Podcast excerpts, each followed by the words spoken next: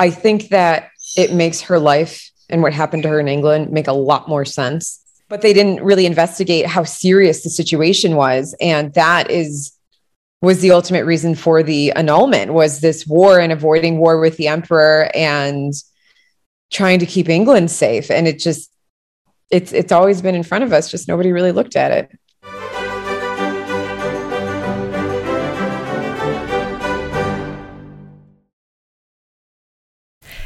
Hello and welcome to the British History Channel. My name is Philippa, and I recently had the pleasure of chatting with Heather Darsie, author of a breakthrough biography on Henry VIII's fourth wife, Anne of Cleves, entitled Anna, Duchess of Cleves, the King's beloved sister. Heather has been able to look at Anna's story and that of her failed marriage to England's Henry VIII in a different and all the more revealing context, explaining in a much more convincing way the reasons behind the failed marriage. You'll get a taste of that chat in this short extract, and if you enjoy it and want to see more, you will find the link to the full interview at the end of this video and in the show notes. I hope you enjoy. I think all too often the English centric, British centric telling of our history has ignored it's ignored more of the evidence that's on the continent. I don't think that's I think that's just a naivety as well. That the story seems to be done and dusted, and so that it gets repeated and repeated. And what you've done is go, well, hang on, let me just go and have a look at it from another perspective. And it sheds so much light and it makes so much more sense of um, some of the questions actually that are debated, like, is Anna really that ugly?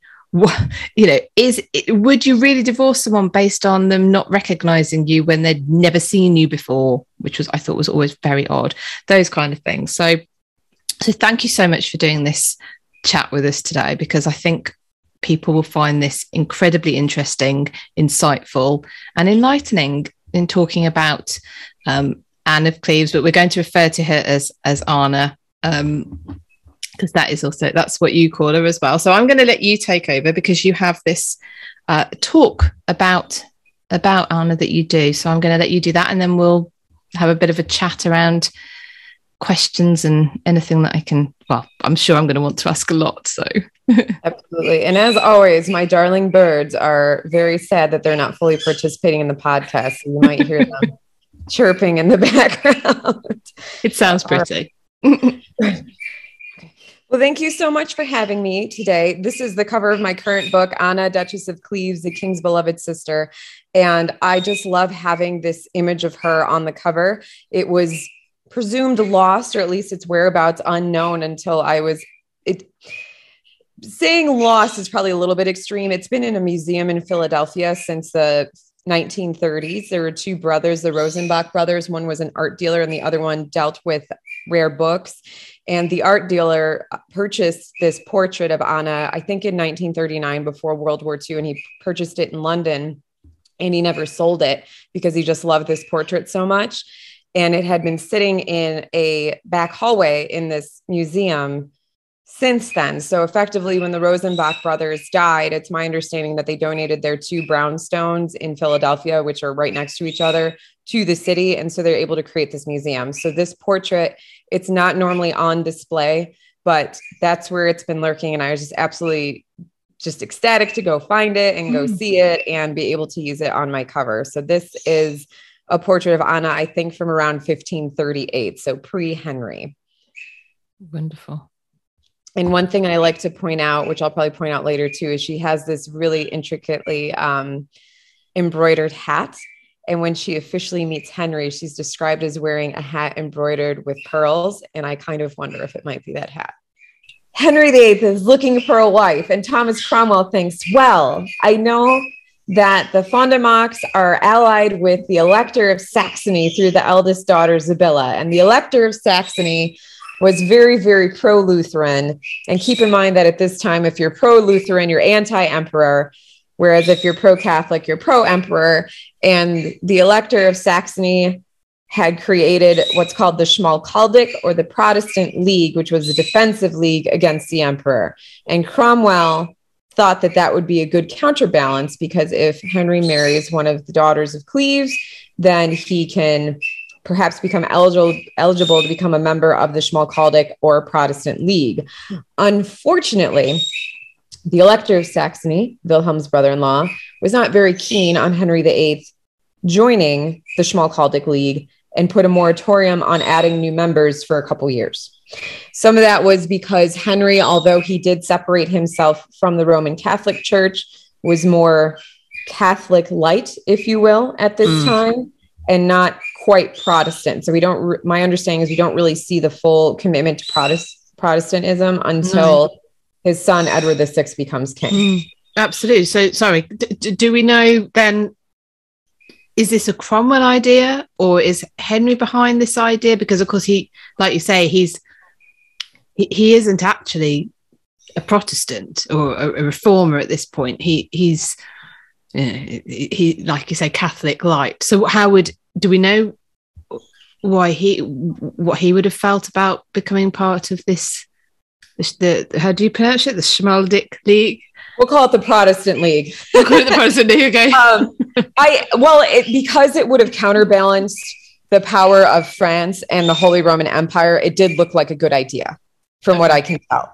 And interestingly, Henry VIII had actually met Anna's father. So in the early 1520s, when Charles V went to England in part to negotiate a marriage with Princess Mary, Anna's father was part of the train that went to England. So he did, they did meet each other.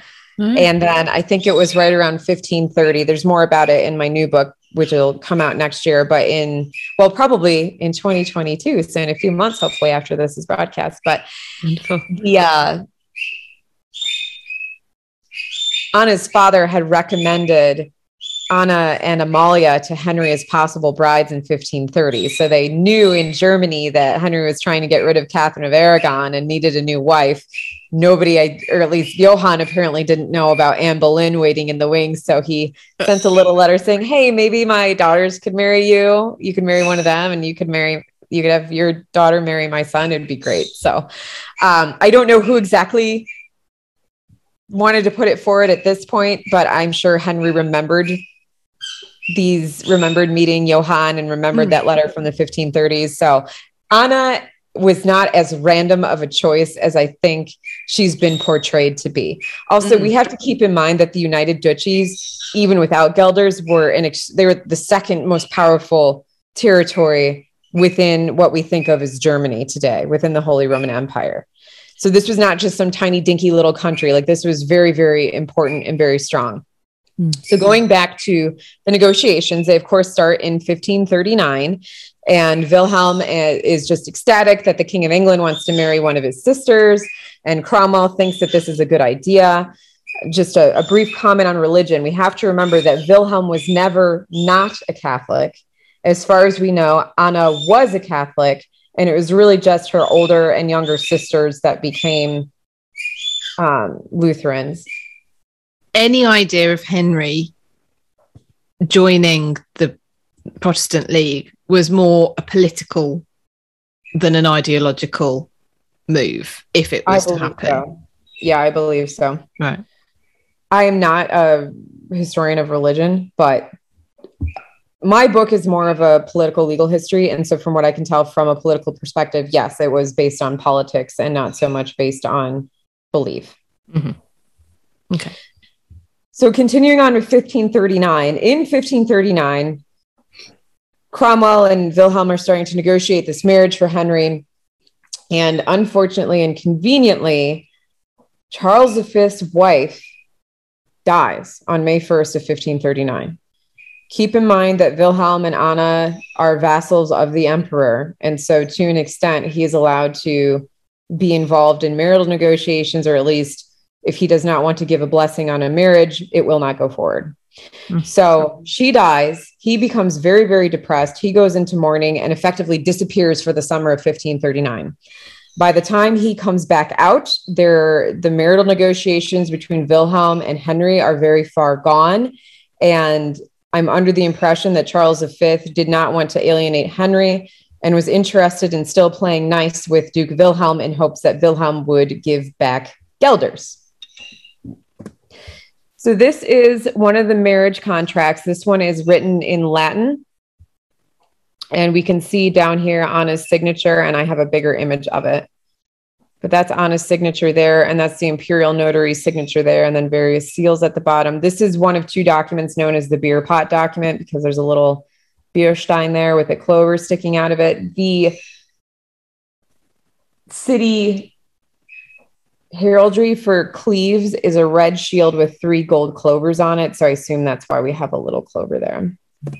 This is Anna's signature right here.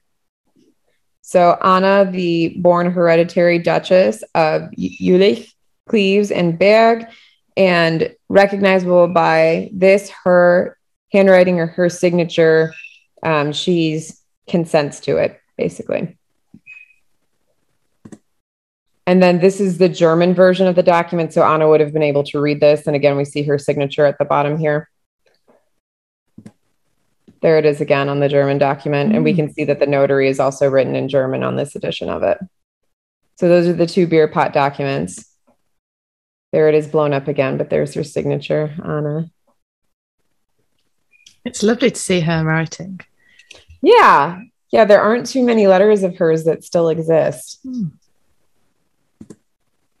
This is the passport. So Wilhelm and Henry had to secure a passport for Anna to go through imperial territory on her way to England. And this is one of the ways that Charles V could have kind of messed with Wilhelm and Henry would have been by not granting the passport. But this is a passport that allowed Anna and her train to travel through the Low Countries, so through the Netherlands and Belgium, and then over to France, and then on into England.